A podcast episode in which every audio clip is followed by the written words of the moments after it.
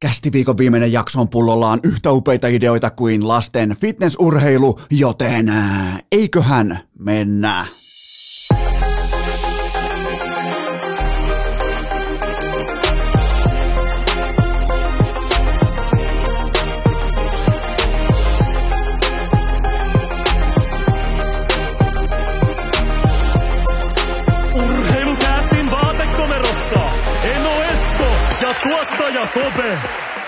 Tervetuloa te kaikki mitä rakkahimmat kummikuuntelijat. Jälleen kerran urheilukästin pariin on perjantai 13. päivä toukokuuta ja...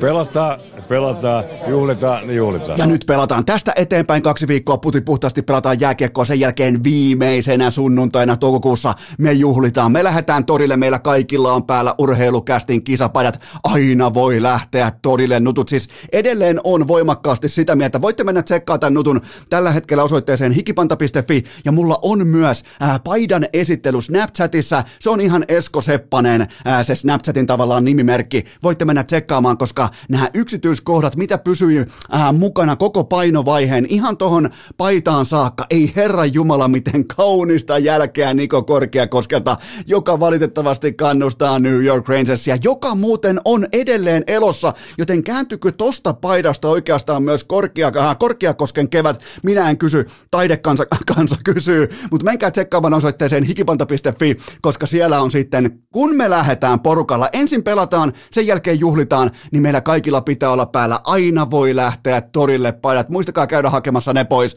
osoitteesta hikipanta.fi. Okei, tällä haavaa koko Suomessa. Melko luonnollisesti odotellaan äh, erittäin voimakkaastikin koti MM-jääkiekko turnausta. Ei välttämättä itse sitä jääkiekkoa, sitä mitä tapahtuu koko ajan kaukalossa, joku USA, Lafta, Latvia tai jotain. Ei todellakaan, vaan sitä huumaa, mihin voi hypätä pikkuhiprakassa mukaan. Se on kuitenkin se, koska aina pitää muistaa, että minä ja sinä, jos me ollaan vaikka die hard jääkiekko-ihmisiä, niin me ollaan kuitenkin, me ollaan pikkuoppositiossa. Me, me piiperetään jostain tuolta nurkan takaa seuraavat kaksi viikkoa, koska tämä on se ison massan turnaus.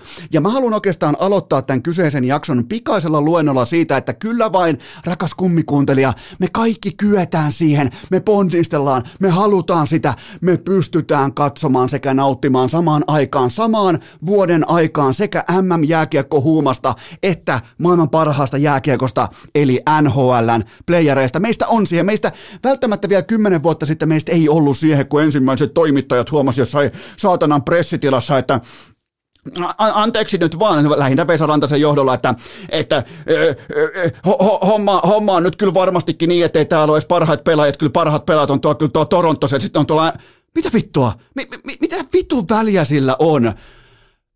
Jos meillä on hyvä olo jonkin asian takia, mikä on vaikka MM-huuma, niin miksei sitä, miksei sitä ruokittaisi, miksei sitä nautittaisi, miksei sitä otettaisi vastaan sen omalla painollaan. Joo, tuolla ei varmaan ole parhaat pelaajat. Mitä sitten? Mun mielestä tuolla on kauniita tarinoita. C-tason pelaajista tulee B-tason pelaajia. Ää, pelaajat lyö läpi. Ne saa sen tavallaan oman kaksiviikkoisensa, kaksipuoliviikkoisensa koko kansan fokuksen ytimessä, varsinkin kun ne performoituu kohdilleen. Jopa vähän niin kuin omaa ää, tasoaan ylärekisteriä viista, ää, viistäen, niin sehän on parasta aikaa noiden ihmisten elämässä sekä heille että heidän perheilleen. Totta kai siinä on myös kääntöpuolensa, kun kaikki menee vitukseen, kaikki heitetään bussialle, kaikki tietää miten tämä homma toimii, mutta mä ainakin kykenen Mä lupaan, että mä kykenen nauttimaan sekä MM-huumasta, leijonista, kotijääkiekosta ja sitten taas öisin aamuisin syvän datan kanssa, koosteiden kanssa, otteluraporttien kanssa, otteluiden kanssa, VHS-nauheen kanssa. Mä pystyn myös nauttimaan NHLstä samaan aikaan. Muita ei tarvitse tulla kertaakaan teille kertomaan sitä, että NHLssä, NHLssä on parempia jääkiekkoilijoita kuin jääkiekon MM-turnauksessa. No fucking shit. Ihan sama kuin mä tulisin sanomaan, että okei, okay, toi on varmaan toi Elon Musk on varmaan älykkäämpi matemaattisesti kuin Ano Turtiainen. Niin sä, sä et varmaan lähde kiistämään, että hei kyllä mun mielestä, ei, ei, ei sun mielestä ei mitään nyt tähän kohtaan, joten otetaan nämä molemmat asiat vastaan ilon kautta, koska siitähän on kyse, kun puhutaan MM-huumasta ja etenkin MM-kotihuumasta, niin vähän krakaa löysälle, lätkä lätkänä, skoodakappi skoodakappina. Mun mielestä se on kivaa, se on hauskaa, siellä on pelaajatkin osaa ottaa semi syntyy hyviä tarinoita. Mä oon, mä oon, mä, jotenkin mä vuosien mittaan on syttynyt enemmän ja enemmän siihen, että ehkä mä oon pystynyt aikuistuessa vihdoin ottamaan vähemmän vakavissani jääkiekon MM-kisat. Nimenomaan, että omalla painolla ei mennä mertaranta paniikkiin välittömästi ja myydä koko saatanan sukua ja että kaikkia Siperiä. Okei, siihen tällä hetkellä edes pääse, mutta tai siis joudu, kun juna ei kulje raja läpi, mutta tota, otetaan sykkeet alas, otetaan ihan rauhassa. Mun mielestä me kaikki pystytään nauttimaan näistä kahdesta upeasta tapahtumasta. Totta kai parhaat pelaat nhl mutta sitten taas huuma kansallistunne kaikki. Ehkä pandemian jälkeen varsinkin jengi pääsee hallille, jengi pääsee viihtymään, jengi pääsee ottaa vähän ehkä pari ölppöstä sen jälkeen hallille, sen jälkeen ehkä kisadiskoon jalalla koreasti, niin, niin mä en ainakaan nyt heittäydy siihen verbaalisesti äh, tien tukkeeksi, että tämä ei sovi, koska Suomen pelaajien keskiarvoinen maali odottama NHL-otteluissa oli vain 0,20. Se on sama kuin sä menisit jonkun kaveris häihin. Häihin pastori kysyy, että jos jollain on jotain tätä avioliittoa vastaan, se puhukoon nyt ja vahjetko koko yöksi. Niin sä saatanan datanörtti huuat sieltä takarivistä, että tilastollisesti, ti, tilastollisesti, anteeksi vaan, mutta tilastollisesti 52 prosenttia avioliitosta päätyy avio. Et sä huosta siellä. E, nyt, nyt säkin, minä ja sinä, me pidetään nyt turpa kiinni liittyen tähän, että meidän ei pakko mennä mihinkään Twitteriin tai someen tai LinkedIniin tai mihinkään vollottamaan sitä, että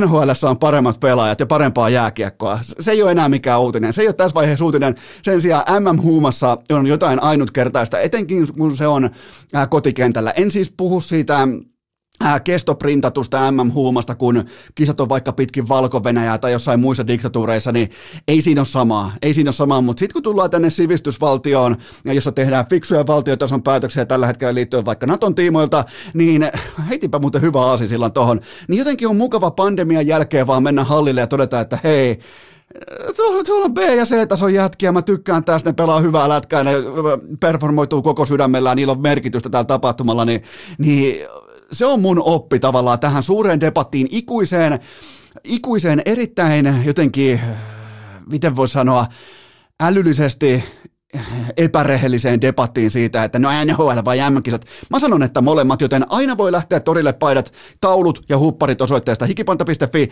ja muistakaa käydä tsekkaamassa Snapchatiin, se on yhtä kuin Esko Seppanen. Ja tänään tulossa muuten myös Instagramin puolelle meikällä jotakin uutta liittyen EA Sportsiin ja MM-lätkään, nimittäin roster updateit on tehty ja kaikki. No se vähän tuli spoilattua tossa, mutta tota, EA Sports on mukana näissä lätkän MM-kisoissa myös urheilukästissä. EA Sports It's in the game. Mutta nyt kuitenkin ensimmäisen aiheeseen, ja muistakaa aina, että urheilukäst rakennellaan sen pohjalta, että, ja tämä on teille monesti, tämä on liian kova pala purtavaksi, mutta sen pohjalta, että mikä mua kiinnostaa just tänä aamuna. Se menee ikuisesti, ja sen mä lupaan teille, koskaan ei mennä vaikka suosituin asia edellä, aina mennään se asia edellä, että mikä mua vilpittömästi kiinnostaa just tänään eniten urheilumaailmassa. Hypätään ensimmäiseen aiheeseen, joka on totta kai MVP. Äh, huippurheilussa, USA-urheilussa MVP määritellään useimmiten vasta sen jälkeen todellisuudessa. Se MVP näyttää lopulliset kasvonsa sillä sekunnilla, kun hän ei ole enää käytettävissä. LeBron Jamesin lähtö Clevelandista ei herra jumala mikä hallitsematon rasva tulipalo välittömästi. Tom Bradyn päätös jättää New England Patriots. Okei, okay, Bill Belichick ei saanutkaan siitä joukkueesta mitään irti. Christian Rondon lähtö Real Madridista. Se oli siis aivan aivan täys fiasko se organisaatio varmaan kolmisen vuotta. Lionel Messin ristiriitaiset hatkat FC Barcelonasta ihan suoraan roskakoriin seuraavat mitähän varmaan 11-10 kuukautta, joten se, se on se hetki, kun puhutaan Goat-levelistä, puhutaan MVP-tasosta, puhutaan siitä legendojen tasosta, ei CS-termein, vaan ihan puhtaasti urheilutermein. Ää, legendojen taso on se, että puhutaan täysin korvaamattomasta, kaiken tieltään sysäävästä yksilöstä, joka maksaa kaikkien muiden laskut. Se on legendojen stage, se on legendojen status, ja siihen kuitenkin sille tasolle yltää hyvin, hyvin harvat pelaajat joukkueurheilun historiassa, että jos tämä kyseinen yksilö lähtee, sen jälkeen sen kyseisen jättiorganisaationkin voi suoraan siirtää kaatopaikalle. pienennetään tässä kohdin ihan ohuesti katsantokantaa ja tauluraameja. Nimittäin Pittsburgh Penguins johti viidettä ottelua Rangersia vastaan turvallisesti 2-0. Sarja oli kovaa vauhtia päätymässä lukemin 4-1 ja Penguins jatkoon. Ja sitten Jacob Truban olkavarsi löysi Sidney Crosbyn pään. Ottelu oli tismalleen puolivälissä. Okei, likainen, mun mielestä likainen taklaus, mun mielestä toi pitää joutua. Mulla ei ole mitään luottoa tällä hetkellä, äh, ei NHLn tuomaritoimintaan eikä kurinpitotoimintaan. Ne on molemmat pystynyt kusemaan lahkeeseensa just nyt, just tällä hetkellä. Matsit on käytännössä YV-treeniä, kun taas kurinpitoita mihinkään kantaa, ne kusee housuunsa ja ja tota, ne antaa tällaisia pojaton poikia tuomioita, mutta mun mielestä Truban pitää saada tästä ihan selkeä rangaistus, koska hän hänen primäärikontaktinsa on Sidney Crosbyn pää. Ottelu oli tismalleen kuitenkin puolivälissä. Rangers välittömästi siirtyi hiekkalaatikolta päälavalle oikeastaan samalla sekunnilla. Hiekkalaatikolta päälavalle loppumatsi päättyi 5-1 isännille sinisille. Rangers ei olisi mitenkään tullut muuten läpi Igor Sesterkinin kahdesta OTKsta, eli omiin työnnetystä kiekosta. Rangersin ilta oli todella erikoinen. Ensin pystyyn tapettu ihan matsin alussa, pystyyn tapettu 5-3 AV, sen jälkeen ihan uskomaton hurmos, ja sen hurmoksen tappaa Sesterkinin OTK, eli omiin työnnetty kiekko. Siis aikamoinen paradoksien ilta, mutta tässä näki, miltä kakkoskorin pelaajat todella näyttää. Siis se kori, jota, jota me voidaan vaikka mieltää tähtipelaajiksi NHLssä, eihän niistä kukaan uskaltanut astua esiin niin kauan kuin Sidney Crosby oli kaukalossa. Ja välittömästi kun sieltä hävisi se maatalon kissa, hiiret nousi pöydälle ja Rangers suorastaan purjehti voittoon tässä vitosmatsissa. Ja siis sarjahan on kokonaan uusi, koska jokainen meistä tietää Crosbyn valitettavan päävamman historiaa. Ja, ja vaikka mä vihaan Sidney Crosbya, ja vaikka mä oon ollut sen asian tiimoilta avoin varmaan tuommoisen 17 vuotta yhteensoittoon, niin mä haluan nähdä joka ikinen ilta Sidney Crosbyn täydessä vireessä jääkiekko kaukalossa. Ihan joka ikinen ilta. Mä en välttämättä, mä en halua nähdä vaikka ja, ja Jacob Trubaa tai kumppaneita, mutta Crosbyn, niin paha kuin se tekeekin mun sielussa, mä haluan nähdä hänet täysikuntoisena aina. Ja tossa on kyse, kun puhutaan ottelusarjojen kääntämisestä, Noin ne kääntyy. Sieltä lähti Goat, legenda-levelin pelaaja lähti pois. Ja välittömästi koko Penguins-leiristä näkee, että hei, meillä on joo, meillä on kiva juttu, meillä on laiva, mutta kuka sitä ohjaa? Sen jälkeen siellä käy vähän Gensel ehkä ratissa, sen jälkeen käy Putinin kakkosfanipoika Malkin, käy vähän ruorissa, ei siitä tule yhtään mitään. Siitä ei, ja tos näkee, kuinka arvokas pelaaja Sidney Crosby on, ja on ollut viimeiset suurin piirtein 13, 14, mitähän se on ollut 17 vuotta tolle organisaatiolle. Ihan siis käs käsittämätön kone ihmiseksi. Ja tossa puhutaan, kun se lähtee pois se Goat-levelin urheilijajoukkueesta, tai se ei ole sillä hetkellä käytettävissä, niin se on se kohta, kun mitataan MVP-tasoa. Ja ironista kyllä, äh, sivuun lähdetyn ottelun tiimoilta Crospista tuli myös tähän saakka näillä näytöillä tämän kevään arvokkain pelaaja NHLn playareissa. Äh, jatketaan johtavilla pelaajilla. Äh, mitä se johtajuus itse asiassa on? Mä kysyn sulta nyt näin päin, että mitä johtajuus vaikkapa jääkiekossa on? Mun mielestä se on nimittäin se on välittämistä, se on pakkomielteinen kyky olla läsnä ja ennen kaikkea vilpittömästi ja autenttisesti välittää siitä joukkueesta, lokosta ja paidasta. Voi kuulostaa vanhollisilta kliseiltä, mutta mä oon jo sen verran seniori, että mä uskon näihin asioihin aidosti.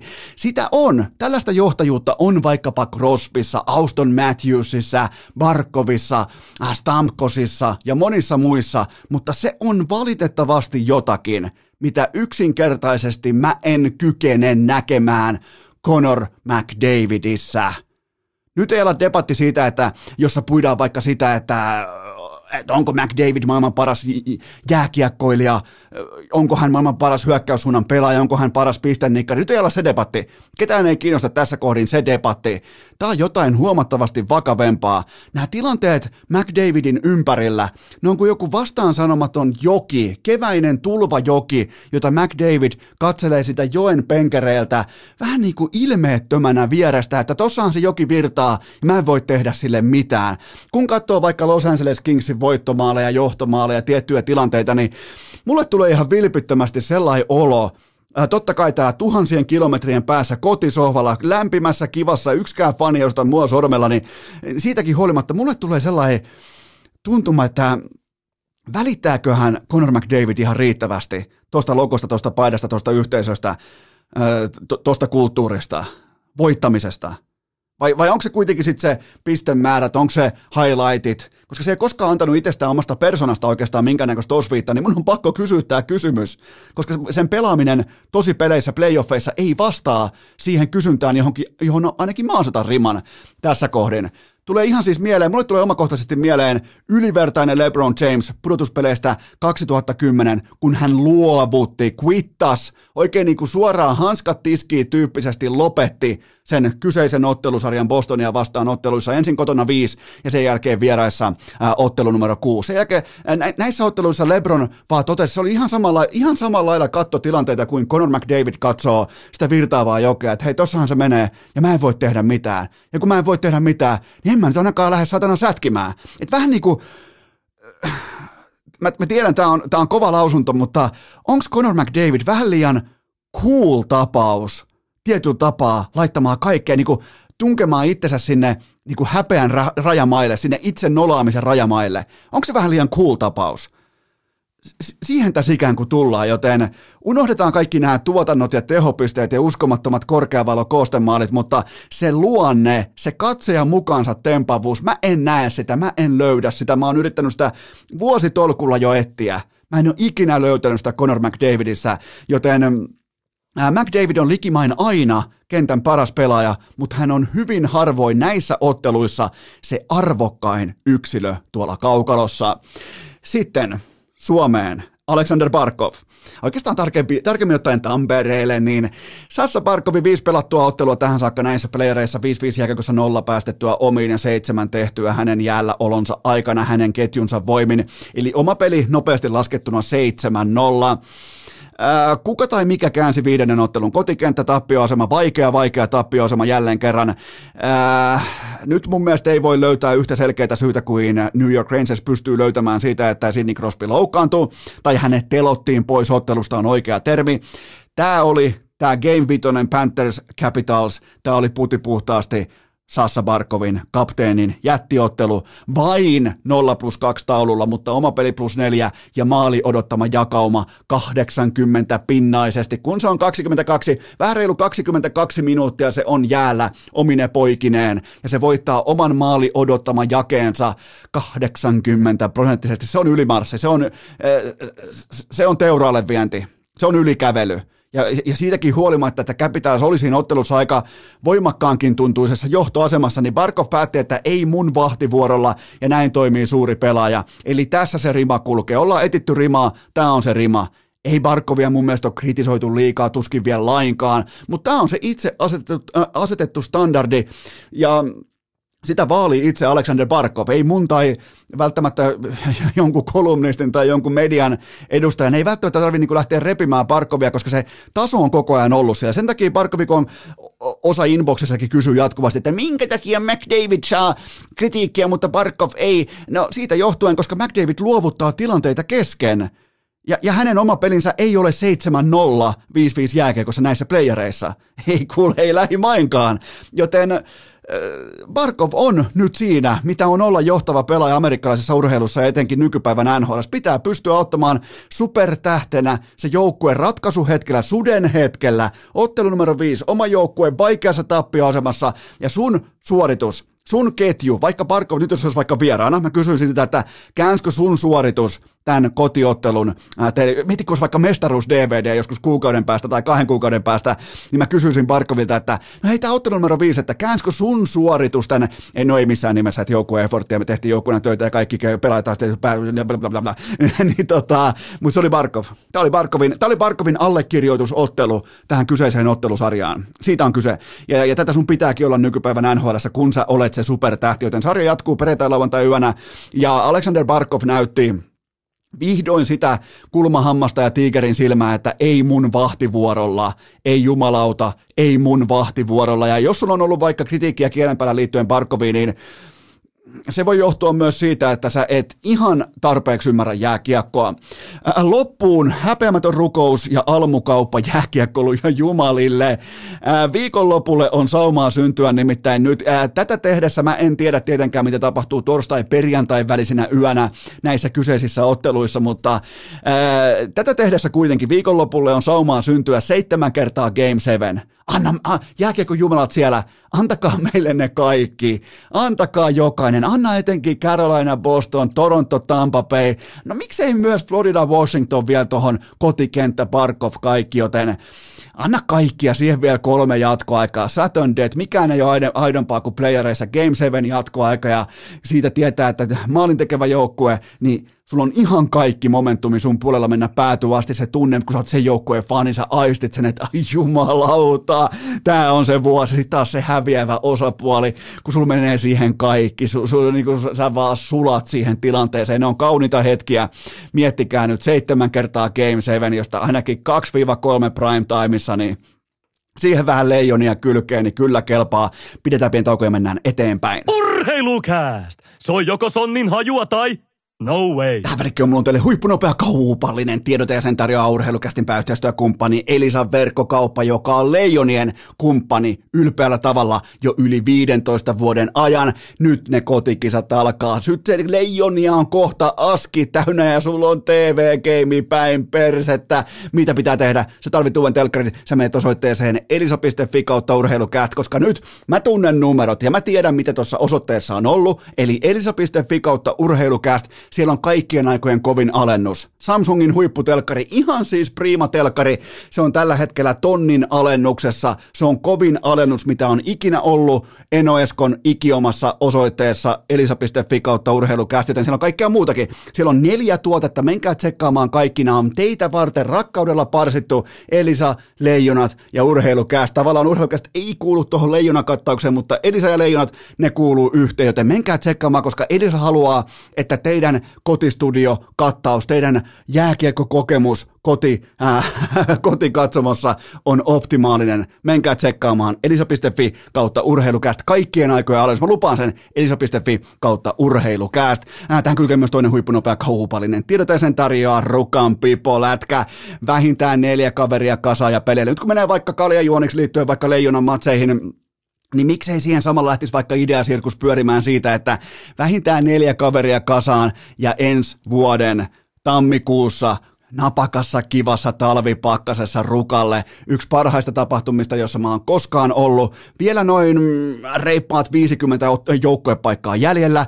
Menkää katsomaan pipolatka.fi, menkää osallistumaan pipolatka.fi. Ette varmasti kadu pipolätkä.fi. Tähän kylkeen myös kolmas huippunopea kaupallinen tiedote sen tarjoaa Tsingtao Zero. Kisakatsomoiden ehdoton MVP on sitten ison veden takaa lätkää, kotimaista lätkää, sinivalkoista lätkää, mitä kiekkoa futista, kohta jenkkifutista, mitä tahansa. Tämä on se MVP, sopii kaikkiin tilanteisiin. Tsingtao Zero lätkäkevääseen, häihin, hautajaisiin, grillinoheen tai treenin jälkeen, jopa pore altaaseen, kuten eräs leijona suosikki selostaja alleviivasi tässä vähän suurin piirtein vuorokausi sitten, joten ihan kaikkiin tilanteisiin. Tsingtao Zero, muistakaa jättää korttelitoiveita, kauppiastoiveita ja muistakaa käydä toivomassa myös osoitteessa sinuntoive.fi. Muistakaa Tsingtao Zero, ehdoton MVP tähänkin urheilukevääseen. Urheilukääst!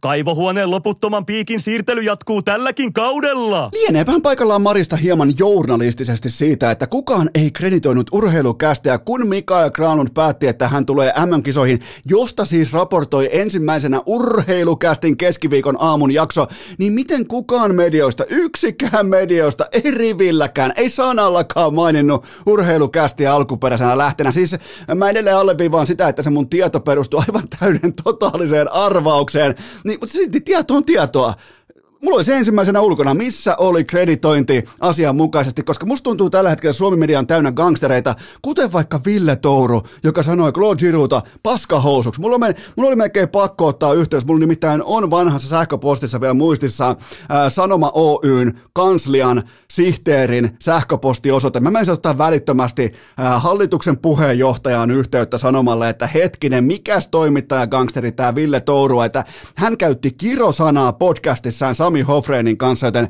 jos et sä paheksu, mä paheksun. Mä paheksun yli kaiken tätä, mutta kuitenkin Mikael Granlund saapui Leijoniin. Totta kai saapui, koska MG64 kuuluu tohon nippuun. Ja mennään kohta vähän tarkemmin siihen, että miksi hän nimenomaan kuuluu tähän kokoonpanoon, mutta jos mä olisin Coach Jalonen ja GM Lehtinen, mä varmaan löysin tässä kohdin luukut kiinni ja muuraisin kioskin seinä tumpeen. Okei, ehkä vielä sivusilmällä, sivulauseessa katsoisin Miro Heiskasen ja Roope Hintsin äh, ottelut numero kuusi, mutta äh, isossa kuvassa joukkue on nyt tässä. Joten kysymys kuuluu tällä tavalla, että kenen joukkue tämä Leijonien 2022 MM-kotikisa joukkue on? Kenen se on? Kenen tämä joukkue on?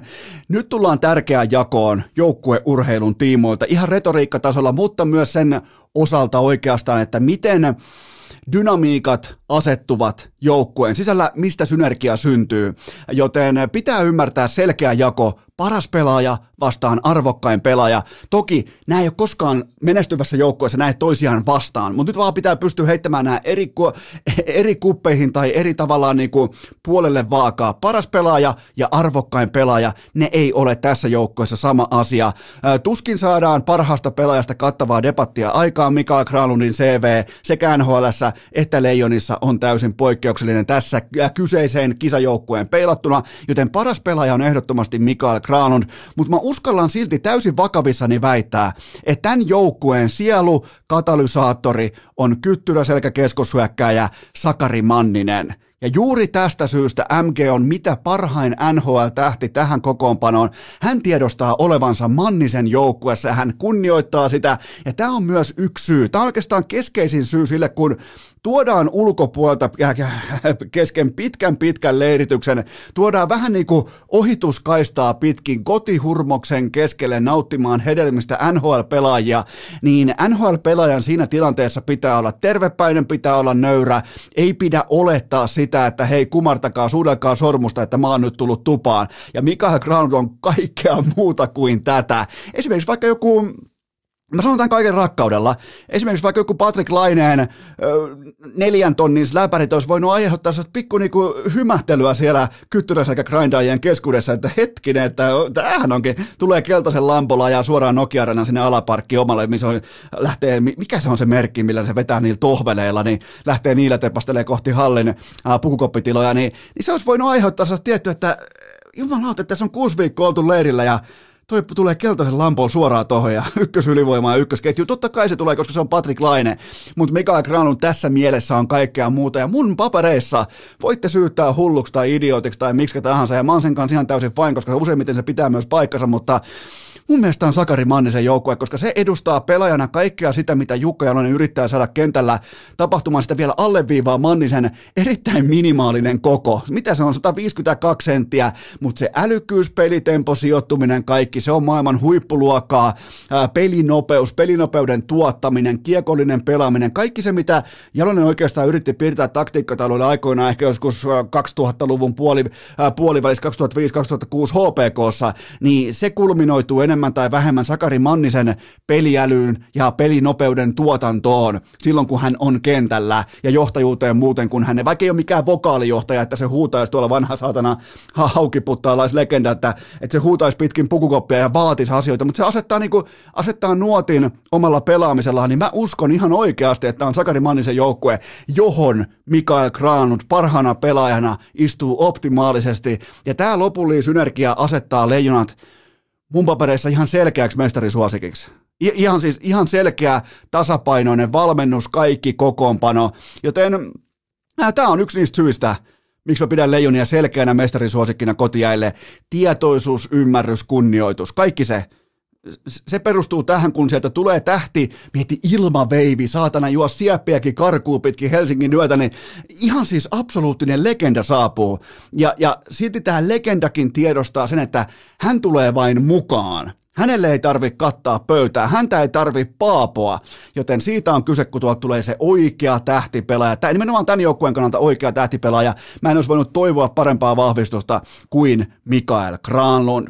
Ää, joten, ja voidaan siis tätä totta kai, tässä nyt tulee 6-7 jaksoa, tähän osuu jääkiekon MM-kisojen tiimoilta, tulee tuutista ulos, niin varmaan päässään käymään tarkemmin läpi sitä, että miten tämä kaikki tulee asettumaan. Nyt tulee vaikka niinku mukavasti tulee heti tähän perjantai-lauantaikseen ja kaksi matsia, niin päässään perkaamaan sitä, että mi- mihin suuntaan tämä pelaaminen lähtee, mutta tuossa on tavallaan se mun odotushorisontti, joka tekee leijonista, koska eihän meidän tarvitse lähteä perustelemaan minkään maalivahtipelaamisen pakiston tai hyökkäystön tai ää, to, to, me, me tullaan jossain vaiheessa törmäämään orastavaa maalivahtikriisiä, jonka tekee media. Me tullaan tekemään myös ää, se ikuinen sudenkuoppa itsellemme, että me aletaan puhumaan maalinteon tehottomuudesta. Suurin piirtein ehkä neljännen matsin kohdalla, mutta mä oon tähän kaikkeen valmis, koska mä oon nähnyt sitä jo suurin piirtein parikymmentä vuotta, joten, joten niin, se, niin se vain kulkee kisoista toiseen, ja tätä tullaan käymään läpi sitten seuraavina eh, jaksoina, seuraavina viikkoina kosolti. Sen takia mä en tekään nyt mitään, mä en ala esittämään, että mä olisin kiinnostunut jostain tsekkien kakkosyyveestä niin paljon, että mä alkaisin tekemään teille turnausennakkoa, en todellakaan. Tämä on yhtä kuin mun turnausennakko, ja se jatkuu sillä tavalla, että me otetaan esiin nyt kynää ja paperia, kaikkihan tietää, mistä on kyse, K18-kansa varsinkin, kynää ja paperia, nimittäin mä käyn läpi jääkiekon, MM-jääkiekon liuskapoiminnat. Nämä kohteet menee kiinni varmaan tuossa perjantai kello 16.20 alkaen, ei välttämättä kaikki, mutta alkaen. Joten liuskapoiminnat, mä oon itse pelannut ne Kulpetilla, pelaamissa lystäät, eti aina parasta hintalappua, se on tärkeintä. Kulpetilla on MM-lätkään paras hintalappu, joten mä pelaan Kulpetilla, sieltä löytyy nämä kaikki kyseiset kohde poiminnat tähän turnauksen mittaan. Ensimmäinen kategoria kuuluu näin, että kumpi joukkueesta sijoittuu lopulta paremmin. Ää, mun kirjaus kuuluu näin, että Suomi sijoittuu paremmin kuin Kanada. Tämä on tasapuukki kertoimilla Kulpetilla. Kanadalla on mukanaan kolme nelosmaalivahtia, joten debatti oikeastaan päättyy tähän. Kanada on myös täysin Thomas Sabotin ja Pierre-Luc Dubois varassa, joista jälkimmäiseen mä en luota. Mä odotan itse asiassa Kanadan pelaajilta enemmän näyttöjä Helsingin yössä kuin lopulta Tampereen kaukaloissa. Mä en näe mitään syytä, minkä takia tätä Kanadan porukkaa pitäisi miltään osin pelätä. En siis en yhtäkään syytä. Mä nostan kaikki kategoriat Suomen joukkueesta Kanadan edelle. Sitten seuraava joukkuekohtainen poiminta. Tsekki sijoittuu paremmin kuin Ruotsi. Tämä on myös Kulbetilla tasabuukki. Tämä maistuu erittäin hyvin.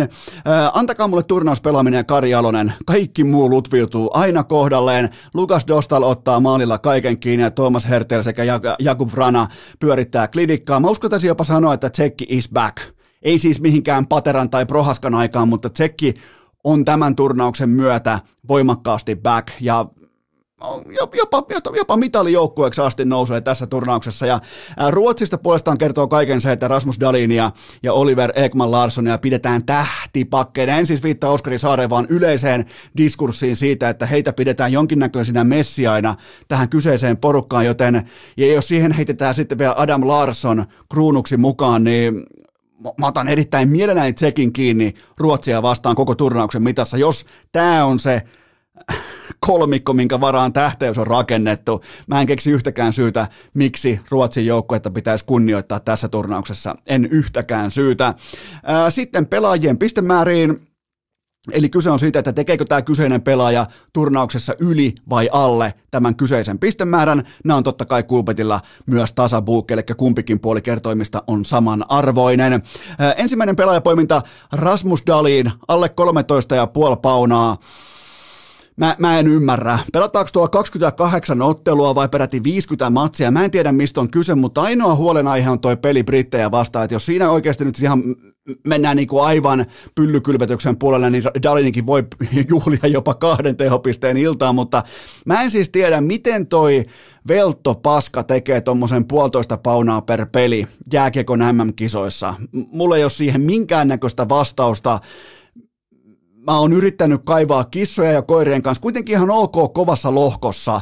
Minkä takia Ruotsin pakin, joka on hyvin keskinkertainen urheilija, minkä takia hänen piste odottamansa on melkein yksi kisan, kisojen kovimmista kaikista pelaajista, joten Rasmus Dalin alle 13,5 pistettä. Mikael Granlund yli 11,5 pistettä, ykköshyökkääjä, paras pelaaja, joskaan ei välttämättä arvokkain pelaaja, mutta paras pelaaja, ykköshyökkäjä, ykkösylivoima ja tärkeimmät 6-5 vaihdot. Silloin kun vastustaja ottaa veskarin pois, voitte olla varmoja, että Mikael Ground on aina kentällä, eli tulee tekemään niin paljon, äh, tulee tekemään paljon niin sanottuja Sebastian Aho-pisteitä. Eli silloin kun vastustaja ottaa veskarin pois, niin tuntuu, että Aho tekee aina maalin tai syöttää vähintään yhden, joten Mikael Granlund yli 11,5 tehopaunaa, sitten Tanskan oma poika Nikolai Ehlers yli kahdeksan ja puoli tehopistettä. Ää, miksei Tanska menisi jopa jatkoon A-lohkosta? Se on seitsemän peliä, sitä perussarjaa ensin höylätään, koska kansainvälinen jääkiekkoliitto yrittää tehdä maksimaalisen määrän rahaa, niin kyllähän Ehlers siis tuolla liikennopeudella, tuolla laukasulla, tuolla monipuolisuudella, kyllähän se tekee vähintään yhdeksän tehopaina. Tai siis se luo itselleen tontteja niin kuin jopa yhdeksän maalin edestä varmaan tuossa alkulohkossa, joten toihan on kuitenkin yksi turnauksen parhaista pelaajista, niin, niin miten sen pisteraja on noin alhainen, en ymmärrä Nikola Ehlers yli kahdeksan ja puoli tehopaunaa. Sitten Jakub Rana yli kymmenen ja puoli paunaa, tsekki menee pitkälle ja tämä on yksi turnauksen parhaista irtiottajapelaajista tai gamebreakereista, pystyy omalla nopeudella rakentamaan itselleen tilaa nimenomaan niistä tilanteista, mistä vastustaja pyörittää vaikka peliä heistä katsoen hyökkäyspäädyssä ja yhtäkkiä Riisto, Purku ja Jakub Rana. Ja sitä tullaan näkemään jonkin verran tässä turnauksessa eteen ja plus tietenkin sitten vaarallisuus YVllä Jakub tästä syystä yli kymmenen ja puoli tehopaunaa sitten viimeisenä pelaajana pisteiden tiimoilta Moritz Seider yli 6,5 tehopistettä. Mä uskon, että tämä ruukien tähti NHLstä Red Wingsin tie ja totuus. Mä uskon, että hän pelaa ainoana NHL-pakkina Saksan paidassa kaikki YV kokonaan, ja se on se, minkä varaa mä rakennan tämän kyseisen ää, totalvedon, eli Moritz Seider yli 6,5 tehopistettä. Sitten vielä yksi bonuksena, yksi maalimäärä totaali mukaan – Kuunnelkaa tarkasti. Rasmus fucking Dalin alle kaksi ja puoli maalia. Mä en tiedä, miten se rima on, rima on tossa, että pitää tehdä vähintään kolme maalia, mutta Rasmus Dalin alle kaksi ja puoli maalia. Kolmen ensimmäisen NHL-kauden, siis koko sesongin maalimäärät luetteluna, olkaa tarkkana, 9, 4 ja 5. NHL-kausia, ei MM-turnauksia, ei seitsemän tai kahdeksan matsin otantoja, vaan kokonaisia NHL-kausia. No entäs sitten Dalinin äh, maajoukkueurat Rekruunurin paidassa? Junnuissa yhteensä 50 peliä, siis alkaen sieltä ihan, ihan naskaleista, missä Dalin oli täysin ylivoimainen jostain 16-vuotiaasta eteenpäin. 50 ottelua yhteensä neljä tehtyä maalia. Ää, aikuisissa kourallinen pelejä ja yhteensä tehtynä nolla maalia. Dalinin laukaus on yhtä maltillinen tapaus kuin vanhain kodin rakasteluhetki, joten mä otan hyvin mielelläni kiinni tämän epäsniperin tiimoilta Rasmus Dalin alle kaksi ja puoli maalia. Joten siitä liuskaa seurantaa MM-jäille, pidetään pieni tauko ja sitten kysymysten kyseenalaiseen maailmaan. Urheilukääst! Podcastien Maria Nurdin. Mutta, mutta, mutta tähän välikköön mulla on teille kuitenkin huippunopea kaupallinen tiedote ja sen tarjoaa Leader. Kyllä vain ne piirtää kello Leaderi. Leader Leijonien virallinen yhteistyökumppani, eli samalla myös totta kai Leijonien virallinen patukka, joka tunnetaan korkeasta kuitu- ja proteiinitasostaan, on muuten myös poskettoman hyviä ja löytyy jokaiseen makuun, jokaiseen lähtöön. Ottakaa testiin vaikka performance-tuotteet, niin kyllä muuten varmasti toimii tilanteeseen kuin tilanteeseen. Ne oikeastaan ollut mun suosikki. Mulla on nyt melkein ämpärinen tuossa mun ää, tota, urheiluvarastossa, ja aina tulee melkein otettu vaikka maastopyörälenkille tai pitkän juoksun jälkeen tai miten päin tahansa, niin huomaa kuinka sit saa tietynlaista latinkia kohdille, joten paljon kuitua, paljon proteiinia, leijonien virallinen patukka. Kun menette kauppaan, näette siellä vaikka Björnisen tai Marko Anttilan mörkön, niin eh, siellä on sellainen standi, että siis näin varmastikaan ette näe näitä kyseisiä ihmisiä livenä, vaan näette standin, missä lukee leader, ja sen jälkeen siinä on Björnistä ja mörköä, niin ottakaa siitä pari patukkaa mukaan, ette varmasti pety, ottakaa testiin ja lisätietoja osoitteessa leader.fi. Äh, tähän kylkee myös toinen huippunopea kaupallinen uutinen. Tiedote sen tarjoaa Linkosua kisa studiot tulille ja kuunnelkaa, maistelkaa, haistelkaa savupekonin makuista ruislastua kylkeen kotimaiselta perheyritykseltä Linkosuolta. Sopii sellaisenaan tai sitten jokin mieleinen dippi siihen kylkeen. Mä oikeastaan, mulla ei ole mitään muuta haastetta teille kuin, että ottakaa testi, ottakaa rohkeasti testi, ottakaa vaikka ihan vaikka tähän jopa perjantaihin, viimeistään lauantaihin, antakaa mahdollisuus, ottakaa testi, koska tämä on jotain hyvin, ruislastu on jotain hyvin erilaista, se on paljon terveellisempää parempaa kuin tällainen mussutussipsi, se on paljon fiksumpi valinta, mutta se maku, se kiehtoo, joten ottakaa, keksikää joku dippi, ottakaa tämä uusi savupekonin makunen ruislasto, savupekonin makunen ruislastu siihen kisastudio kohilleen ja ota kaverit mukaan. Tsekatkaa, ottakaa kaupasta testi, ette varmasti pety. Menkää katsomaan lisätietoja osoitteesta linkosua.fi. Urheilukääst! Jälleen selvittiin jakson verran ilman puhtimään vierailua. Aivan jokainen meistä ymmärtää, että nyt on inboxi Eno Eskola tuottajakopen kysymyssäkkiä myöten aivan täynnä teidän pohdintoja, joten nyt oikeastaan pidemmittä puhetta teiltä rakkaat kummikuuntelijat ensimmäinen kysymys pöytään.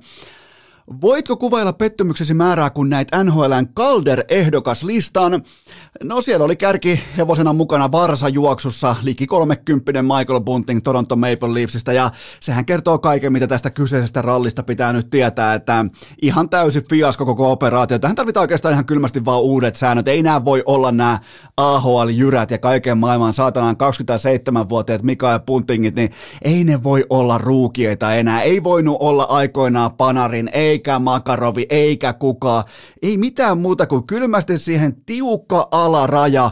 Ja sitten katsotaan ihan oikeasti niitä vauvanposkisia lapsenposkisia pelaajia, että kuka niistä performoituu parhaiten. Joten tehdään tulokkaista oikeasti tulokkaita, eikä tuoda mukaan näitä aikamiehiä tähän lasten sarjaa pelaamaan, joten ihan täyttä paskaa koko lista, mutta parhaat tulokkaat tällä kaudella olivat Anton Lundell ja Moritz Seider. Tätä debattia ei voi saada väärin. Mun mielestä ei ole mikään vääryys se, että Seider voittaa tämän kyseisen pystin, mutta toi ää, top kolme on ihan täys vitsi ja farsi. Se, se halveeraa jääkiekon pelaamisen kokonaisvaltaista tasoa, merkitystä omalle joukkueelle ja näin poispäin, joten ja Lundell on myös ainoa näistä oikeista tulokkaista, joka vei joukkueensa yhtään mihinkään, toisin kuin kaikki muut on pitkin MM-kisoja, pitkin Kankunia ja Meksikoa ja Alppeja ja joka paikassa muualla, niin, niin se on kuitenkin se erottava tekijä, että mihin sä viet sun oman joukkueesi, ja tosin nyt täytyy sanoa Lundellista näiden viiden ottelun playoff, erittäin vaativan viiden playoff-ottelun tiimoilta, että nyt alkaa vaade saavuttaa tietyllä tapaa myös jakauspojan ylirekisteri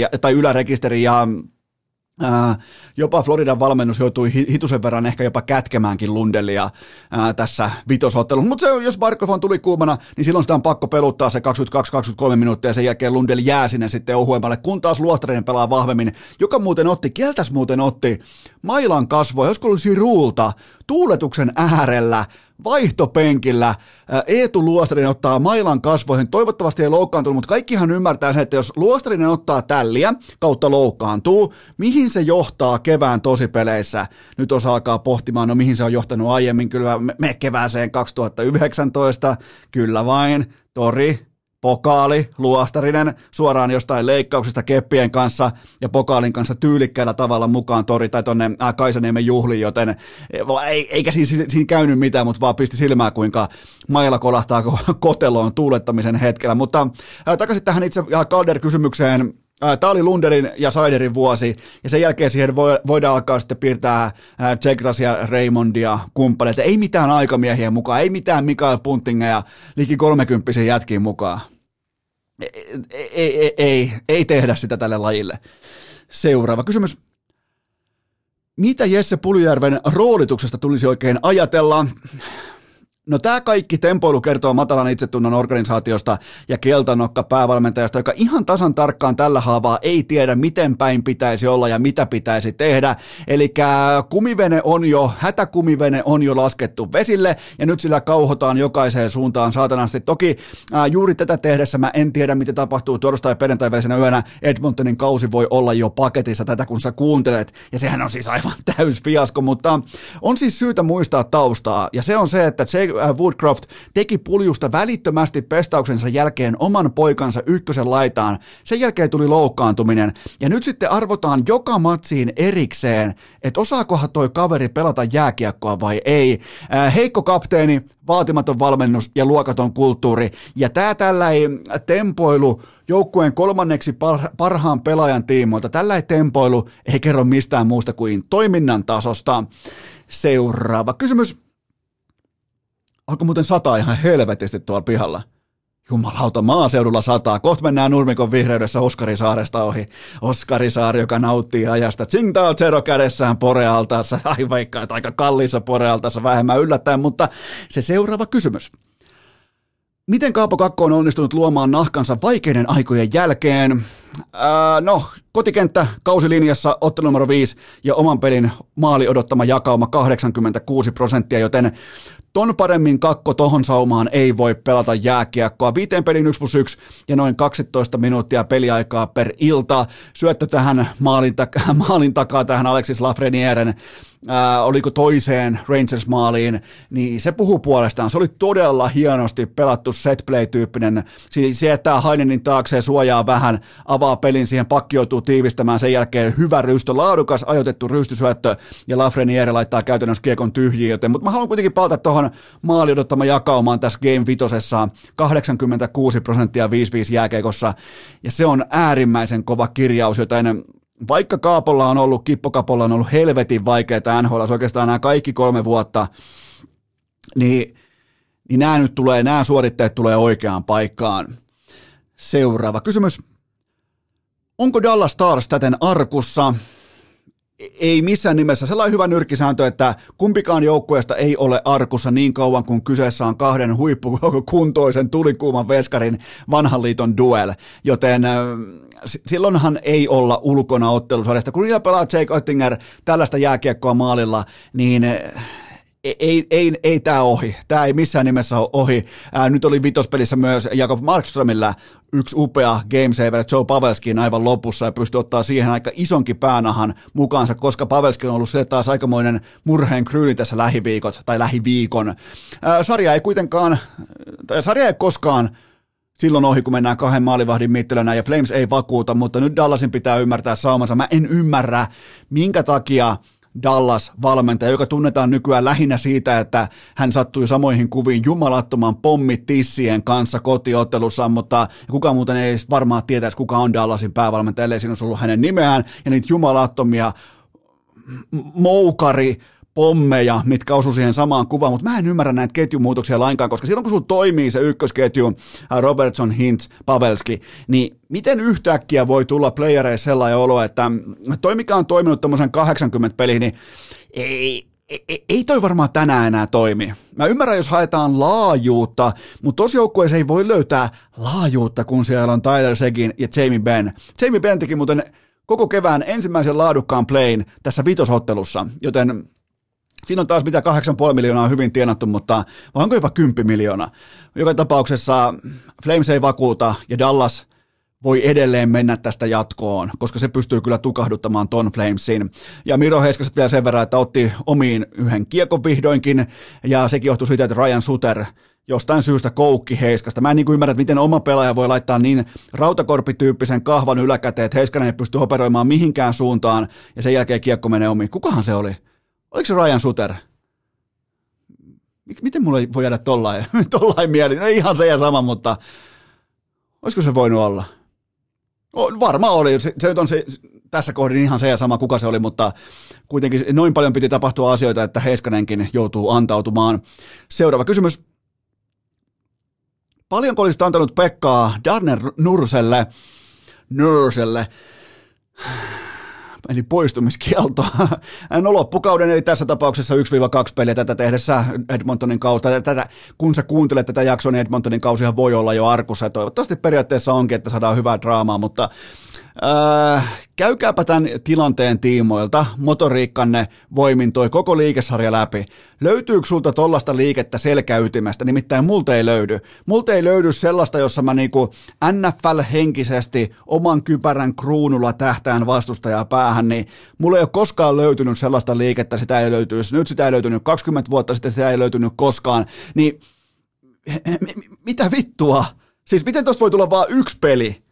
Tästä kyseisestä suoritteesta, jossa kypärän kruunulla koitetaan vetää Philip Donalta pää irti, leuka irti. Tuolla siis, tuolla tulee NFLssäkin, tuolla tulee kolme ja neljä matsia. Ne on kuitenkin, neljä matsia on 25 prosenttia koko saatanan kaudesta.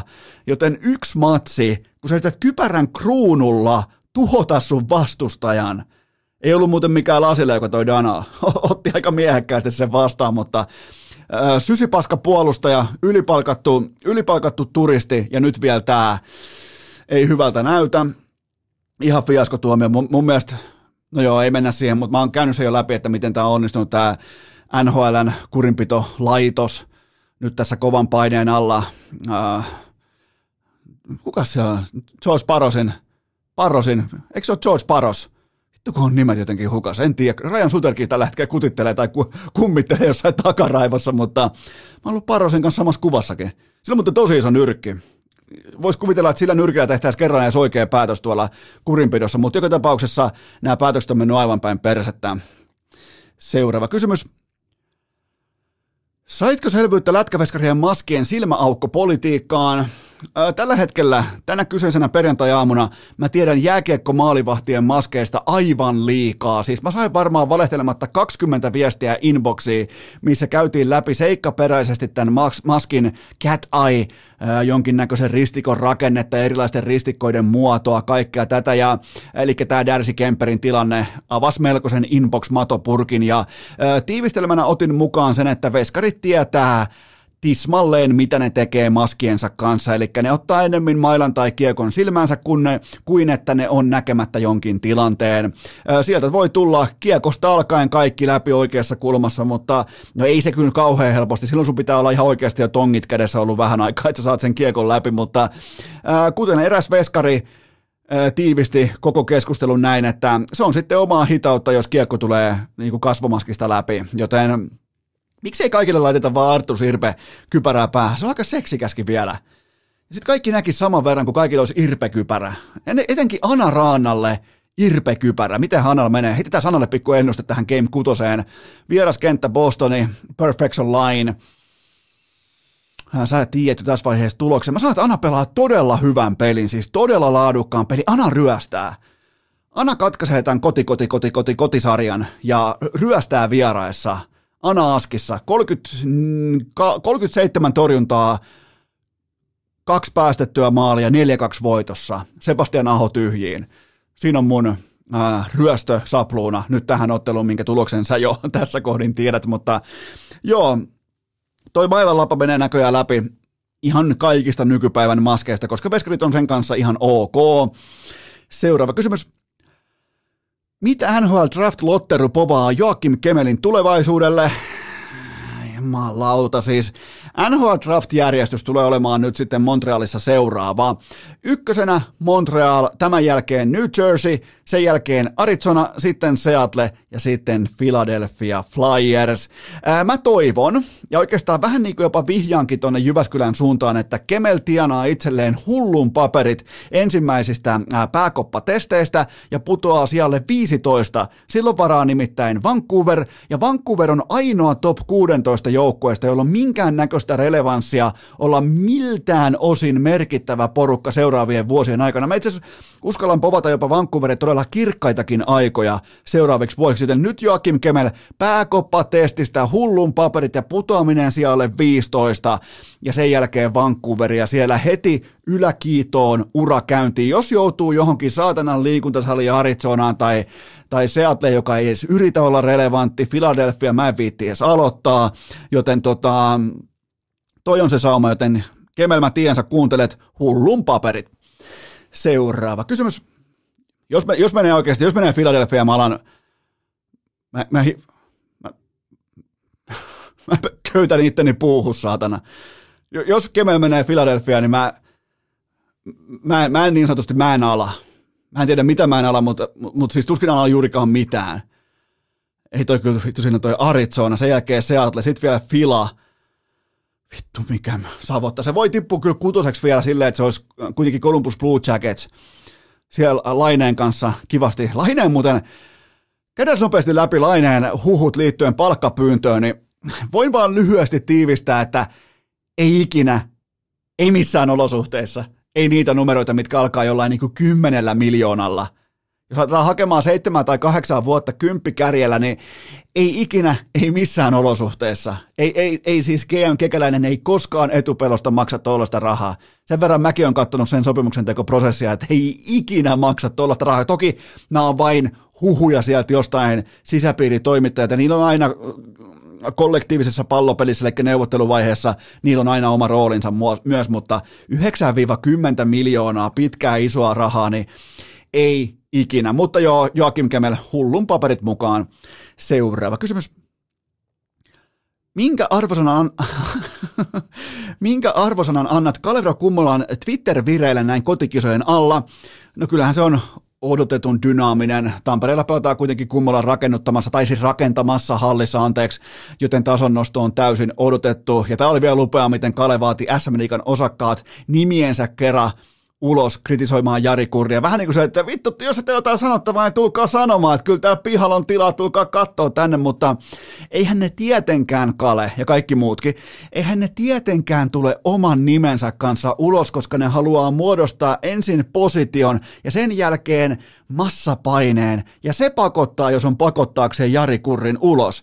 Ei se synny sillä, koska sen jälkeen, jos sä tuut sun omas nimes kanssa nyt tuohon pihaan, että minä en hyväksy Jari Kurria, niin silloinhan saat loppaamisen ja vaikuttamisen kohde, mutta jos teillä on positio ja massapaine, niin silloin te saatte asioita aikaan. Kalervo, sä oot itse ollut noissa tilanteissa. Kalervo, ei ole aika esittää tyhmää. Seuraava kysymys. Voitko nyt vääntää ihan rauhassa lähikaupan rautalangasta, että miksi Antero Mertananta selostaa kaikki Suomen pelit MM-kisoissa 2022? Olipas aggressiivisesti ladattu kysymysmuoto. Meitä jääkiekko-ihmisiä, meitä on suurin piirtein varmaan joku 2500 varmaan jossain siinä kohdin ehkä liikutaan maksimissaan. Ja ää, meille tietenkin paras, siis meille hardcore jääkiekko-ihmisille, meille paras Maikkarin selostaja on ehdottomasti Jani Alkio. Siitä ei ole mitään debattia ja me ollaan kaikki siitä samaa mieltä. Mutta entä ne 1,7 miljoonaa muuta, jotka saapuu kerran keväässä paikalle? Luuleeko joku siis, luuleeko joku teistä hardcore lätkäfaneista, että tuota tuotetta, mitä tehdään nyt tässä seuraavat kaksi viikkoa, että sitä tehdään meille? Ei sitä tehdä meille ei meille oikeastaan mitään merkitystä. Tätä tehdään, muistakaa, tätä tehdään isolle kansalaismassalle, joka ostaa niitä tuotteita, joita Suomen kallein mainosaika myy. Siitä on kyse. Mistään muusta ei kyse. Ne tykkää Mertarannasta. Niille Mertaranta on sinivalkoinen ääni. Ja se ei välttämättä mun tai sun papereissa enää ole ammattitaitoisesti mukana nykypäivän haasteessa, varsinkaan liikajää kiekossa, koska se ei tee riittävästi kotitöitä. Mutta mutta mitä tulee tähän laajaan massaan, niin niille se Mertaranta on yhtä kuin sinivalkoinen ääni. Ja, ja se on se kaksi miljoonaa ihmistä, kun se tulee, tai 1,9 tai 1,7 miljoonaa, kun se tulee. Ja silloin kun myydään, Maikkari myy tätä koko Suomen TVn kalleinta mainosaikaa, paikallista Super Bowl-aikaa, niin ei sitä kansakuntaa, tuulipukukansaa, sitä satunnaiskatsoja ei pidä lähteä suututtamaan millään muuttujilla. Silloin pitää luottaa vanhaan, ja me hardcore-fanit, me ollaan tässä uhreja, me ei ota mitään muuta kuin piipittää. Meidän aika on sitten taas mestarien liikastudioissa tai jossain muissa liikastudioissa tai kun mennään maksukorttien taakse tai vastaavaan. Mutta tota, näin, näin se menee tässä tapauksessa ja, ja onhan se edelleen, se mikä on mielenkiintoista, että niinku, ja sekin toimii, koska muuten sitä ei tehtäisi, koska toi perustuu dataan. Se, että Antero Mertaranta on siis myyntitiketti, millä saadaan kansaa maksukortin taakse. Joten tota, tämä on, tämä kaikki palautuu aina rahaan. Muistakaa se, että kun juna pysähtyy viimeiselle asemalle, niin siellä on ne merkittävimmät kulmahuoneen johtajat, jotka tekee päätöksen siitä, että kuka selostaa. Ei tämä ole mitään niin kuin fanipoikien keskustelua jossain Twitterissä, että hei minun mielestä, ei sun mielestä, ei, ei kuule. Se on se, maksava asiakas tekee päätöksen ja se, on, se päättää, että Antero Meitoranta selostaa ja se on sillä selvä. Ja, ja me jääkiekkoihmiset voidaan purra tuppia tämä kaksi viikkoa. Mulla on ihan Mulla ihan, mä, mä haluaisin totta kai nähdä Jani Alkion vaikka Askissa. Se ei ole mahdollista tässä tilanteessa, jossa tuulipukukansa, joka ei seuraa jääkiekkoa, ne haluaa Mertarannan. Ne haluaa sen tutun kaveri, jolla on hauska TV-ohjelma tai on ollut vaikka Vesivehmaan äh, toriavajaisissa juontajana. Ne haluaa sen. Seuraava kysymys. Onko Milwaukee Boston-sarja jo nyt legendaarisempien NBA playoff-mittelöiden joukossa? Ihan uskomaton draamaklassikko tämä Game 5. Siis suosittelen kaikille, jos et tiedä mistä on kyse, niin kannattaa katsoa jostain vaikka VHS-nauhalta tämä Milwaukee Bucks vastaan Boston Celtics Game 5, joka pelattiin totta kai TD Gardenilla Bostonissa. Äh, Jannis ja Drew Holiday, korjaan, pelattiinko muuten, ei kyllä se pelattiin, totta kai se pelattiin tota, onpas muuten visainen, missä nämä pelit alkoi? Nämä alkoi yhtä kuin Bostonissa – Eli vitonen, tämä pelattiin totta kai jo Bostonissa ää, TD Gardenilla, mennä tulla pienmuotoinen, koska jotenkin mun papereissa Milwaukee oli tähän kotiedulla, mutta ei tietenkään ollut, joten mennään itse asiaan. Jannis ja Drew Holiday näytti, miten mestariluokan pelaajat suorittaa vieraskentällä kirkkaissa valoissa, kun ne kaikki marmorit on siinä pöydällä, niin kytkin pelaamisen merkitys tuossa hetkessä oli siis aivan täysin korvaamatonta. Jannis totta kai 40 paunaa, mutta kaikki nämä Holidayn suoritukset ja riistot ja se kytkin kolkki siihen ja toihan ei ollut missään vaiheessa oikeastaan Milwaukeein peli, ja niin ne vaan kaivo sen voiton sieltä. Ihan uskomaton tupla V-ryöstö, ja samaan aikaan sitten toisaalla lännessä, mitä helvettiä Golden State Warriors puuhastelee. Ottaa liikin 40 paunaa leukaan Memphisiltä, joka pelaa ilman ainoa supertähteään. Okei, okay, Desmond Bain, Bain, jumalauta, oma peli plus 46, plus 46 oma peli, Bain.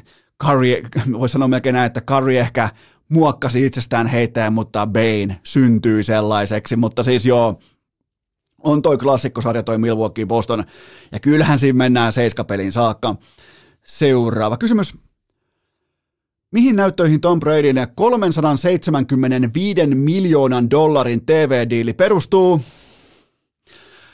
ihan täysin neuvotteluasemaan ja markkinaan sekä NFL-tuotteen jokaiseen graafiseen käyrään, joka pu, niin kuin povaa kaiken kaikkiaan kokonaistuotteelle äärimmäisen leveitä aikoja jatkossakin, kun NFL ottaa vaan lisää ja lisää ää, revenue streamia itselleen amerikkalaisen kuluttajan taskusta. Se on, toi on rahantekokone ja sitä taustaa vasten, kun Fox alkaa pinoamaan kymmenen vuoden lappua pöytään, niin ne haluaa Tom Bradyn, koska Tom Brady on silloin, kun se on sulla eli Foxilla, niin se ei ole kellään muulla, ja se on ihan uskomaton markkinaneulan liikuttaja. Siis se on ihan, mä voisin melkein uskaltaa sanoa jopa yhtään asiaan perehtymättä, että tuossa neljän tai viiden vuoden jälkeen tämä on tämä 37,5 miljoonaa vuodesta on rankasti alihinnoiteltu sopimus.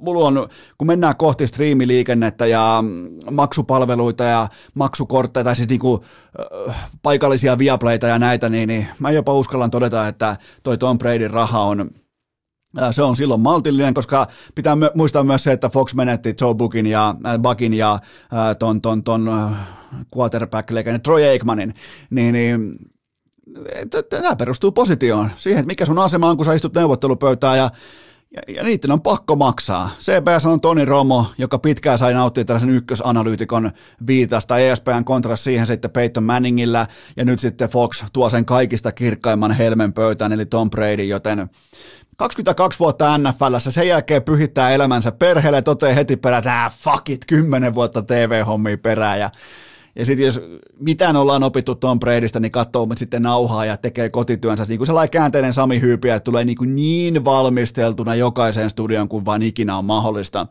Seuraava kysymys. Onko Aleksi B G2 pokaalikunnossa legendojen estradilla? Ehdottomasti on, ja sen näkee tällainen tavallinen rivikatsojakin, ei laji-asiantuntija, kun seuraa ajoituksia. Siis ajoitukset tuossa lajissa on mun papereissa varmaan tuolla 90 pinnaa voittamisesta, eli silloin kun ne ajoitukset toimii, niin tuntuu, että pelaamisen synergia lumipallo pyörii automaattisesti alarinteeseen mukavasti kerätä jatkuvasti onnistumisia mukaansa ja, ja sitä Counter-Strikea G2 pystyy pelaamaan ajoituksiensa voimin nyt etenkin enseä vastaan. Siis todella upeita Counter-Strikea molemmilta joukkueilta, ihan maailman huipputasoa ja siellä sitten edotuksen teki lopulta Aleksi B. Uskomaton kyky tietää, mitä vastustaja tekee seuraavaksi. Näin se melkein voi sanoa, ja Niko ja Hunter, ne on ollut just niin hyviä kuin pitääkin olla, että ehkä se sopimustilanne Kaihers liikaa muuttuvassa markkinassa. Kaikki haluaa totta kai, että ne getting paid, kaikki haluaa sen ison liuskan, kaikki haluaa sen ison sopimuksen, ja voi olla, että nämäkin oli vaan, legendatkin oli vain ihmisiä, joten Hunter ja Niko nyt sitten pitkillä lapuilla ja välittömästi äh, niin kuin tähän saakka majoreiden parhaita pelaajia. Tulee hieno kattaus CS lauantaista eteenpäin, joten kaikki kaikki parhaista parhaat vastakkain keskenään Navi G2, Pyjamaninjat, Big Huijarik, äh, Face ja kaikki. Sitten on Cloud 9, joka on yhtä kuin Gambit, mutta on kyllä, on kyllä mielenkiintoinen. Tulee, tulee hyvä legendojen stake tästä eteenpäin, ei mitään muuta kuin ropua ja olvaria irti siihen mukavasti. Ehkä jopa Tompan liivi otetaan katosta vielä alas ja sekin heitetään askiin siihen mukaan. Mutta se, se, siitä mä oon olla tosi tarkka, että selostamon pitää olla tikissä. Se ei nimittäin nyt ihan kaikissa peleissä ole ollut. Siellä on ollut sellaisia asiantuntijoita, mitkä ei ihan täysin ole valmiita verbaalikkoja tuohon maailmaan, joten lisää olvaria, lisää ropua, vapaat kädet, hyvä tulee. Seuraava kysymys. Joko olet valmis viemään esikoisesi lasten fitnesskisoihin? Ää, nyt sitten aikuiset ihmiset, jumalauta. Siis Suomen fitnessurheilu ry jossakin ehkä sivupöydässään päätti, että hei, pidetäänpä lapsille fitnesskisat ja tähän aiheutti totta kai jumalattoman somekohun, kuten pitääkin, koska toi urheilun muoto, toi on sairainta, mihin voi lapsen viedä. Mä vien mun lapsen enemmän huumeluolaa kuin fitnessurheiluharjoituksiin. Se on pommin varma juttu. Tehdään siis viattomasta, kauniista, jopa syyn takeettomasta, täysin niinku hennosta lapsesta. Ensin maalataan ihan saatana rumaksi, sen jälkeen mennään lavalle toteamaan, miten vitun rumia sitä ollaakaan. Mikä tuossa lajissa on tavallaan se koko. Tehdään kauniista ihmisistä maksimaalisen rumia heitetään ne rumiin asentoihin niin kauan, että kaikille tulee pulimia, ne oksentaa koko sisuskalunsa ulos ja sen jälkeen sairastaa kuusi vuotta jotain itsetunto-ongelmia ja mielisa- niin kuin masennusta ja kaikkea. Toi on ihan vitun sairas laji. Aivan saatana täysin umpisairas laji. Ja nyt joku keksii se, että hei, kun tämä meidän laji on näin helvetin sairasta, se ei ole mitään järkeä, tämä on täysin tota, niin kuin, mielenvastainen ja vastenmielinen samaan aikaan, niin miten tämä toimisi vaikka lapsille? Mieti missä mielentilassa, kuinka kaukana sun pitää olla todellisuudesta, että saa ehdottaa jotain tällaista. Mä vien mun lapsen enemmän huumeluolaa kuin fitnessurheilun pari. Se on ihan pommi. Mä menen tuohon vittu Liipolan huumeluolaa, vien välittömästi ennemmin, kapaloissa jo, ennemmin kuin fitnessurheilu. Siis hyi saatana. Aivan täysin sairas laji. Alusta loppuun. Ihan siis perustuu täyteen petokseen siitä, miltä visuaalisesti pitäisi näyttää. Täyttä pelleilyä, toki siinä ei ole mitään pelleilyä, koska noi aikuiset ihmiset vielä valitettavasti on ton hevonpaskan kanssa tosissaan, ja se tässä on kaikista huolestuttavinta. Pitäkää lapset, pitäkää, mä jopa suosittelisin näin, että kun tällaisia kisoja jatkossa on, kuten vaikka Lahessakin ja pitkin Suomea, niin lapset ei saa mennä kilometriä lähemmäksi näitä toimipisteitä, missä nämä aikuiset ihmiset vittu rasvaa itseään ja hakee siitä paikallisesta alepasta koko rypsiöljypullot tyhjäksi, kaataa juoki vielä siihen ja sitten menee sinne esittämään, että kaikki olisi hyvin sinne lavalle. Pitäkää lapset, tehdä, tehdä lakialoite, lapset vähintään kilometrin etäisyydellä aina fitness-urheilutapahtumista, niin silloin tulee hyvä, ehdottomasti hyvä. Seuraava kysymys. Voitko käydä Valtteri Bottaksen nudet, nudet läpi ja valaista, että mistä ne viestivät?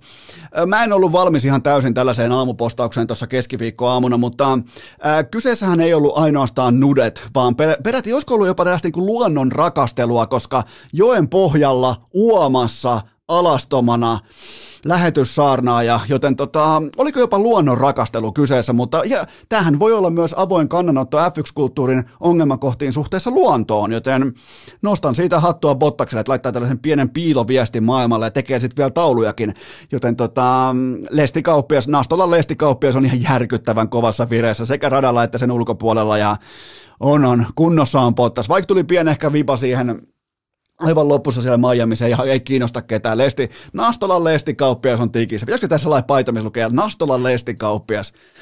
On ilo seurata, kun äijä on, on ytimessä ja jotenkin niin kuin ilon kautta, mutta sen mä oon käynyt jo läpi, että tämä uusi Bottas, tämä on todella, tätä on helppo lähestyä. Seuraava kysymys. Onko tämä oikea suunta, miten Draymond Green operoi median kanssa? Joo.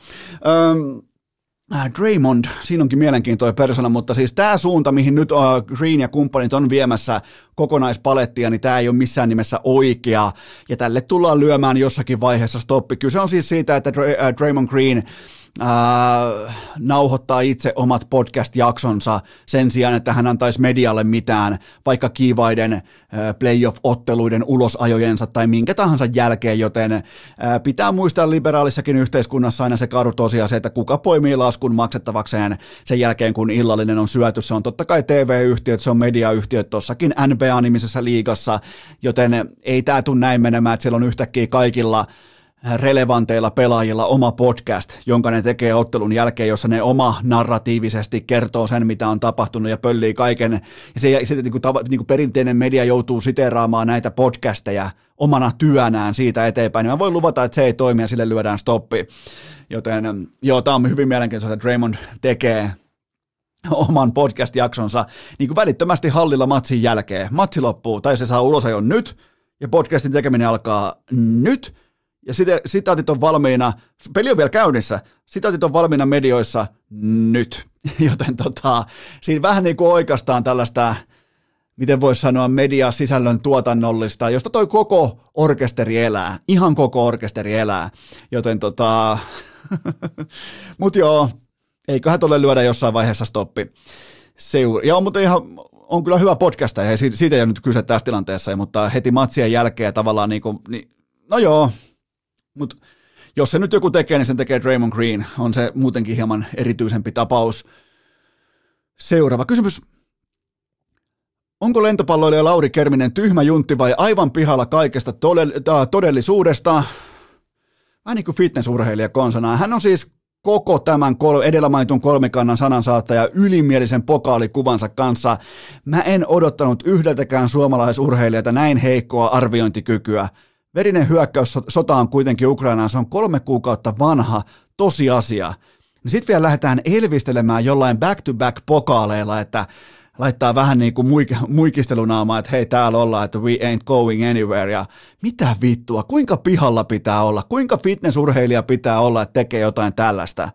Tuo on kuitenkin joukkuelajin edustaja. Tuolla on suomalaisia pelikavereita varmaan maajoukkueessa, jotka ehkä olisi voinut lähettää sinne paikalliseen telegrammiin viestin, että hei, teillä on muuten sota menossa tuolla te, te, to, teidänkin, teidänkin seurapo, tai niin kuin seurapomojen rahoituskanavat, niin ne mahdollistaa sitä raiskaamista ja lastenmurhaa tuolla Ukrainassa, että et kun muistat, jos voitat sen, niin ei sit viitti saakaan mitään ylimielisiä pokaalikuvia, ei muuta kuin vittu, oikein niin kuin, että hei, back to back, aiko jopa kolmas pokaaliputke, että hei, täällä ollaan ja täällä on oltu koko kevät ja ollaan jatkossakin, niin e, en mä tällaista moukkamaisuutta ja niin kuin ihan täyttä vitu idiotismia, niin en oottanut yhdeltäkään. Seuraava kysymys. Mikä joukkue lähtee ennakkosuosikkina alkavaan superpesiskauteen? Ai ai, error-kysymys. Kausihan on siis jo alkanut, totta kai niin kuin me kaikki aidot pesisihmiset tiedetään, se alkoi Espanjasta. Ää, ennakkosuosikkina lähtee Hyvinkään tahko, joka lyö kaikki juoksussa tällä kertaa pelkästään ää, kunnareilla. Eli siellä on nyt sitten Juha Niemi ja totta kai Juha Korhonen lyömässä palloa muuntajalle hyvinkin voimakkaasti. Tuskin tulee normijuoksuja ollenkaan ja joukkuekuvat tahkolla pudotti jälleen kerran kolikot alas Pihkalan huoltoaseman pajatsosta. Juha Korhonen näytti itse Sponsen perintämieheltä, kun ottaa huomioon vaatetuksen värit ja kokonaisilmeen Pesismailan kanssa menossa kysymään, menossa kysymään Iivo, Iivon elämänkertakirjailijalta, että aiotko kirjoittaa vai ei, mennään siihen muuten kohta, mutta tota, Oh, Hyvinkään tahko lähtee ennakkosuosikkina ja, ja tota, Ai että Nisu, Nisu Niemi siellä. Jaksaakohan juosta muuten niin kuin pysyvällä juoksutempolla? Jaksaakohan juosta kakkos-kolmosväliä kokonaan? Ilman pysähtymättä kertaakaan, koska on niin koat sen lyömisen kanssa, että ei tarvitse osatakaan juossa. Mutta veikkaa, että muuntaja kolahtaa tuommoisen 70 kertaa ensi kaudella, kun nämä pojat pistää palloa katsomaan. Seuraava kysymys. Onko Juha Puhtimäen aika seksi-ikonina menneisyyttä, kun hän ei mahtunut urheilulehden pesisliitteen kanteen, eikä muuten mahtunut edes ruudun kausimainokseen, joten tota, huhu tosin kertoo, että Puhtimäelle maksetaan 3000 euroa per IG-live Olli Erosen kanssa, joten onko muuten Puhtimäki joka, jopa niin kuin superpesiksen oma Draymond Green?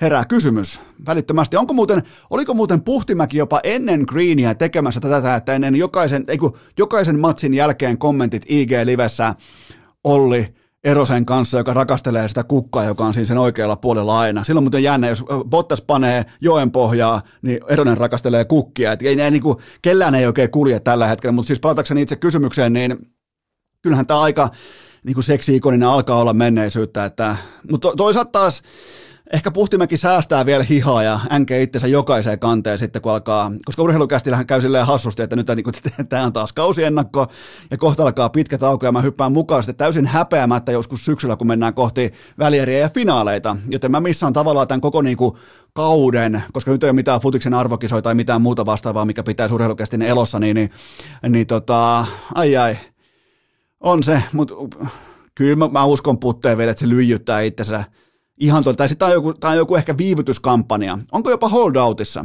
Olisikohan Puhtimäki jopa niinku amerikkalaisesta urheilusta tutussa holdoutissa, että ei suostu menemään lehden kansiin tai vastaaviin ennen kuin korvaus on riittävän korkealla? Onko jopa Johnny Flamella yhdet uudet kaviot ostoslistalla ja tarvii niihin rahat? En tiedä. Hän kysy. Hevostalleilta kysytään. Seuraava kysymys. Uskaltaisitko tehdä Iivo Niskasesta elämänkertakirjan ilman autorisointia?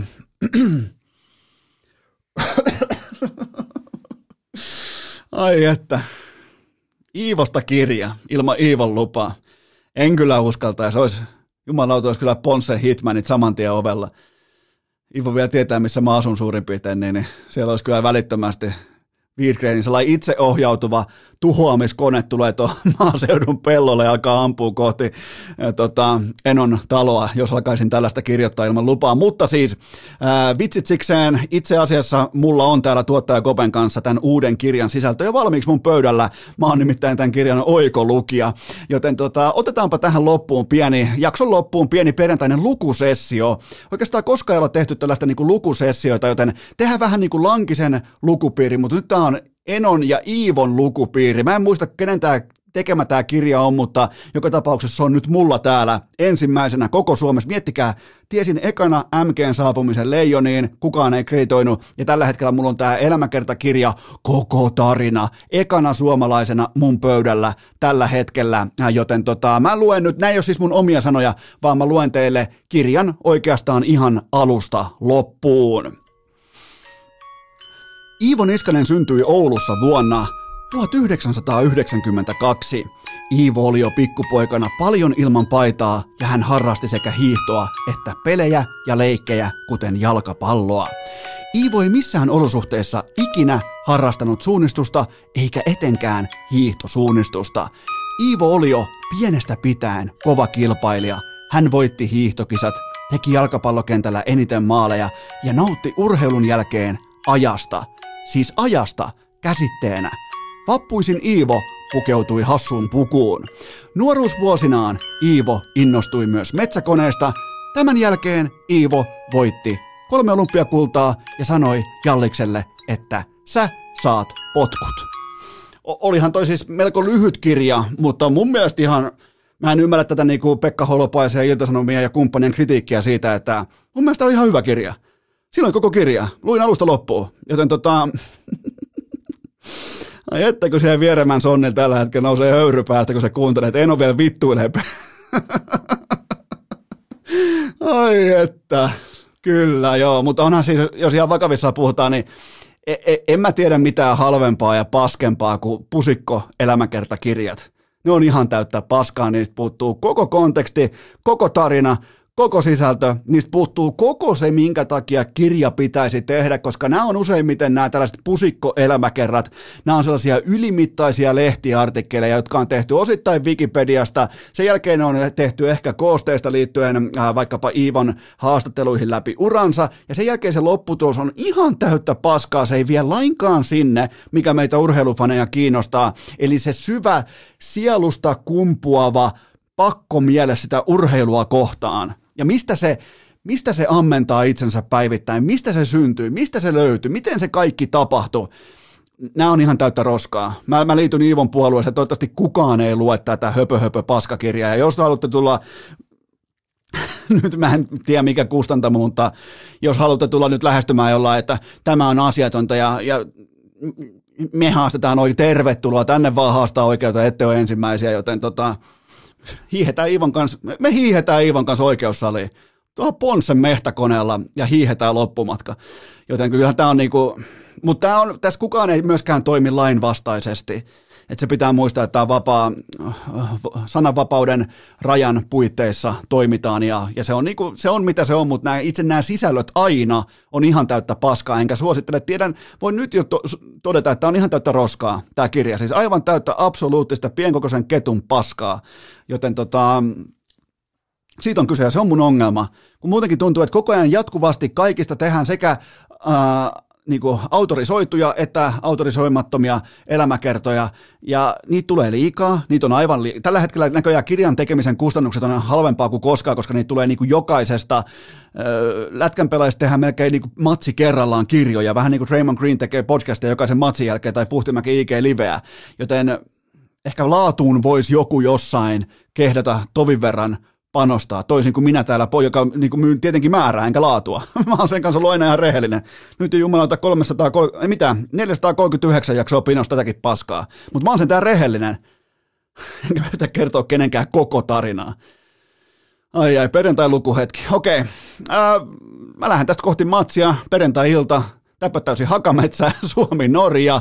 Miettikää siis, mä oon jo tällä hetkellä aika vanha ja mä tykkään niin tietystä päivärytmistä, herään aika aikaisin aamulla aina ja, ja tota, matsi alkaa, Leijonia ja Norjan matsi alkaa kello 20.20 ja vielä itse sen verran arvokisa veteraanina totean, että siinä on vähintään ylimittaiset proje- nämä, veikkaan myös, että ihan fantastisen upeat alkushout ja kaikki, niin kiekko tippuu jäähän ehkä joskus niin kuin 20 vaille 9. Sen jälkeen tahkotaan kolme erää jääkiekkoa, niin no, ei jos muuten ensimmäinen kerta, kun meidän seurueesta viedään jengiä nukkumatilassa, nukkumatilassa pois katsomosta, mutta, mutta toki nyt sitten eri syistä, mutta on kyllä – on kova alkamisaika, mutta mä lähden kuitenkin taistelemaan, lähden oman pelin kautta, mä, lähden pidän, niin oman, mä pidän löysän keulan, mä pidän oman pään puhtaana ja tota, lähden vähän pyörähtää Tampereelle ja sen jälkeen lockdownin takaisin tänne äh, maanseudullaan kirjoittamaan Iivo Niskasen elämänkertakirjaa ja, ja tota, käykää hakemassa näitä uusia paitoja, uusia tauluja, uutta kaikkea osoitteesta hikipanta.fi, frisbeegolf kiekot löytää osoitteesta prodigustore.eu, sieltä koodi urheilukäst, saat 10 pinnaa kaikesta alennusta, niitä on siellä jonkin verran vielä saatavilla näitä urheilukästin ikiomia frisbeegolf-kiekkoja. Nyt oikeastaan niin kuin sääennustekin näyttää, että tulee aika viimeisen päälle hyvää keliä, joten hikipanta.fi ja prodigustore.eu. Ja nyt tehdään sellainen juttu, että maanantaina kahden voiton jälkeen jatkuu. Nyt alkaa viikonloppu. Tuskin on kellään hoppu.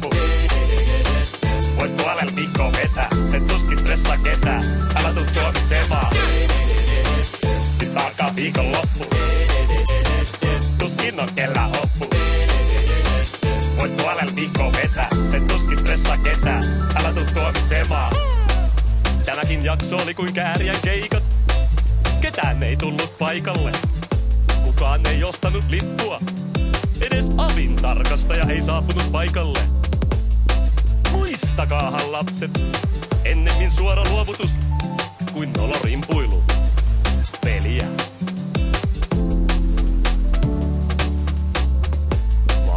Komero tyhjenee. Onko äänitys päällä? Kuuleeko kukaan?